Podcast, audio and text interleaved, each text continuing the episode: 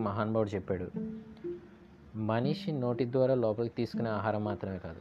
నోటి నుంచి బయటకు వచ్చే మాట కూడా మంచిదైతేనే అతనికి మంచిది అతని ఆరోగ్యానికి మంచిది అని.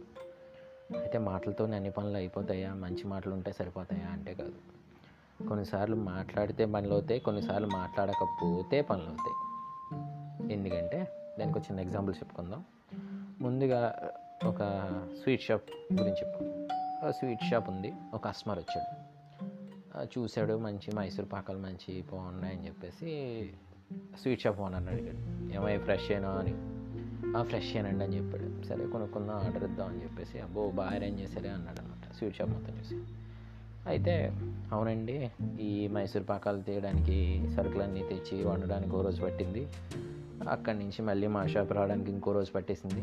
అక్కడి నుంచి మళ్ళీ ఇలా అరేంజ్ చేయడానికి ఇంకో రోజు పట్టేసింది. మూడు రోజులు పట్టేసింది అని బాబు ఇలా అరేంజ్ చేయడానికి అని చెప్పేశాను అప్పుడు కస్టమర్ ఏమన్నాడంటే అబ్బో చాలా ఫ్రెష్ అని చెప్పి కొనకుండా వెళ్ళిపోయాడు. ఇది ఫస్ట్ ఎగ్జాంపుల్. రెండో ఎగ్జాంపుల్ ఏంటంటే ఇది కూడా చిన్న వ్యాపారస్తుల గురించే. ఒక ఐదు రూపాయలకి పది రూపాయలకి వ్యాపారం చేసుకునే ఒక మనిషి ఉన్నాడు. ఆ, రోజు ఒకరోజు వ్యాపారం చాలా బాగా జరిగింది. ఇంకా లాస్ట్లో ఒక పది ఇరవై రూపాయల ఇరవై రూపాయల వస్తువులు మిగిలిపోయాయి. ఎవరన్నా ఉంటారా ఎవరన్నా ఉంటారా అని చూస్తున్నాడు. అమ్మేసి ఇంటికి వెళ్ళిపోదామని. ఓ వ్యక్తి వచ్చాడు. ఓ వ్యక్తి వచ్చి చూశాడు ఇవెంతో ఇవెంతో అని అడిగాడు. అయ్యా పది రూపాయలండి ఇవి మొత్తం కలిపి ఇరవై రూపాయలండి అన్నాడు. మొత్తం చూసాడు ఇవాళ వ్యాపారం బాగా జరిగినట్టుంది అన్నీ అమ్ముడైపోయి అంటే అవునయ్యా అన్నీ అమ్ముడైపోయి అని చెప్పాడు. అయితే ఇవెందుకు? ఇవి కూడా పది రూపాయలకి ఇచ్చే మొత్తం అన్నీ అన్నాడు అనమాట.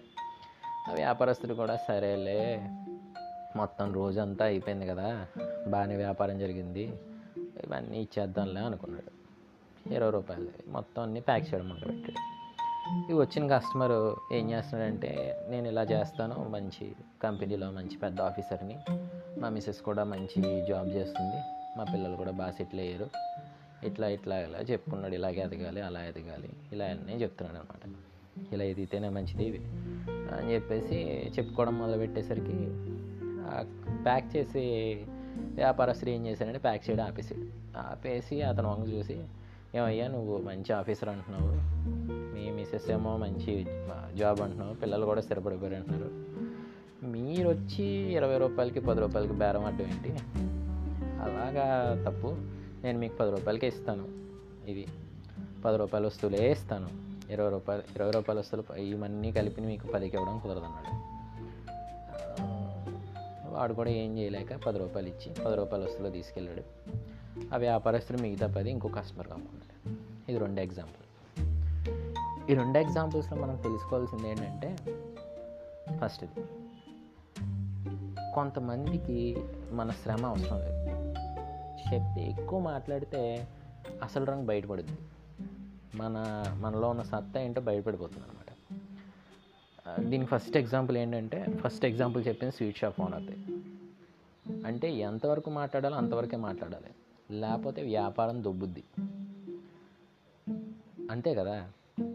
వాడు ఫ్రెష్ అని అడిగాడు ఫ్రెష్ అని ప్యాక్ చేసి ఇవ్వకుండా అది చేసాం ఇది చేసామని మూడు రూపాయలు మూడు రోజుల సరుకు అని చెప్పేశాడు. అందుకే ఏంటంటే మన అందరం వ్యాపారస్తులమే. మన అవసరాల కోసమే పక్కడితో కొన్ని కొన్నిసార్లు మాట్లాడుతూ ఉంటాం. అంతకు మించి ఎక్కువ మాట్లాడకూడదు. ఇంకా రెండో అతను.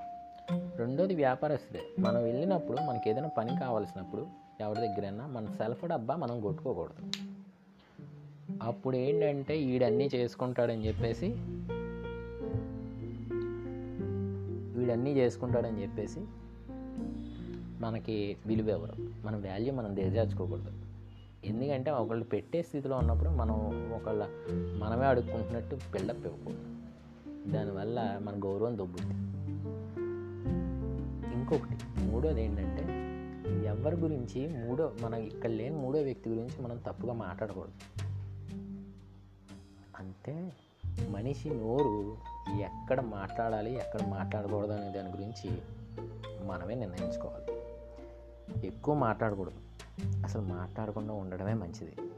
సో బెస్ట్ ఏంటంటే పై రెండు ఎగ్జాంపుల్స్లో చెప్పిన ఎగ్జాంపుల్స్లో ఏ కేటగిరీలో వస్తామో మనం చూసుకోవాలి. మనం పెట్టే వాళ్ళమా తీసుకునే వాళ్ళమా దాన్ని బట్టి మనం మాట తీరు కూడా ఉండాలి.